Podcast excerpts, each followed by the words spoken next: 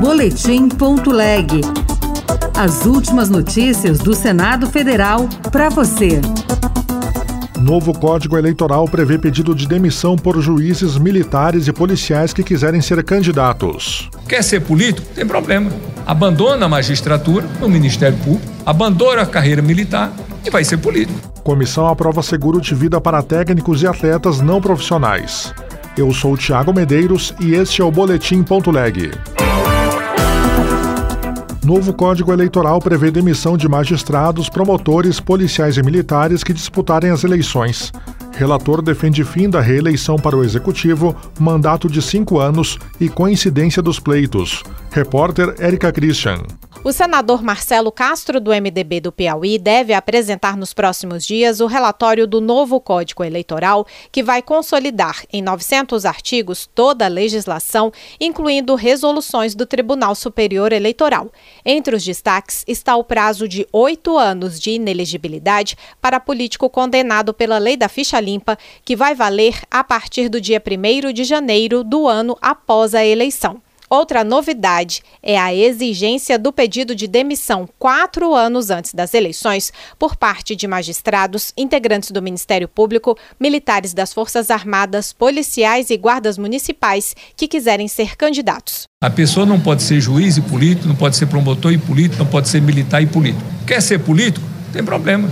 Abandona a magistratura no Ministério Público, abandona a carreira militar e vai ser político. Não é proibido. Mas as duas coisas não dá certo. Marcelo Castro também apresentou três propostas de emenda à Constituição que acabam com a reeleição para os cargos de presidente da República, governador e prefeito, que passam a ter um mandato único de cinco anos.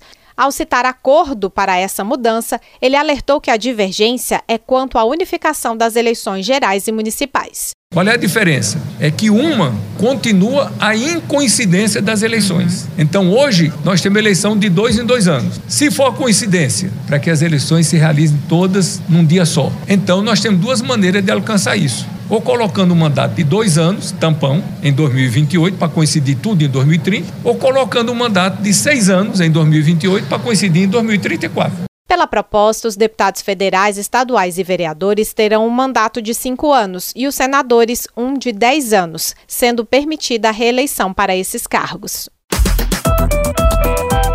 A Comissão de Esporte aprovou novas regras para a contratação de seguro de vida e de acidentes pessoais de atletas. Repórter Luiz Felipe Liázebra. A Comissão de Esporte aprovou novas regras para a contratação de seguro de vida e de acidentes pessoais de atletas. A lei em vigor não faz distinção dos esportistas nem aponta a responsabilidade da organização esportiva.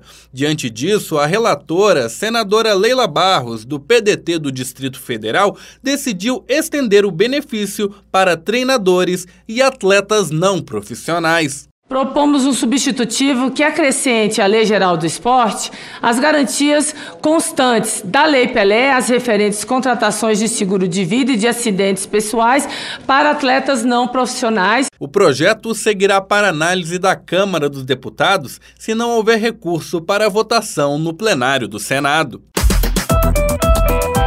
A Comissão de Assuntos Econômicos vai debater novas regras para a extração e comércio de ouro. Senadores questionam a restrição da venda do minério de terras indígenas. Repórter Bruno Lourenço. O relator do projeto com novas regras para o comércio de ouro, tanto na Comissão de Assuntos Econômicos quanto na de Meio Ambiente, Jorge Cajuru, do PSB de Goiás, vê muitos méritos na proposta. Instituir regras para a implementação de lastros minerário e ambiental na cadeia de produção e comércio de ouro, restringir comercialização de ouro oriundo de terras indígenas e unidades de conservação. Mas senadores como Sérgio Moro, do União Brasil do Paraná, já adiantaram preocupação com restrições para a exploração de ouro em terras indígenas. Por isso, ele defende a realização de audiência pública sobre o assunto. Claro que a gente sabe que é problemático a exploração de minerais em terras indígenas, mas se a gente for aprovar isso aqui, a gente está privando os próprios indígenas de poderem fazer qualquer espécie de exploração, ainda que conforme as regras ambientais. A audiência sobre novas regras para a exploração e o comércio de ouro ainda não tem data definida. Outras notícias estão disponíveis em senado.leg.br barra rádio. Você ouviu Boletim.leg. Notícias do Senado Federal.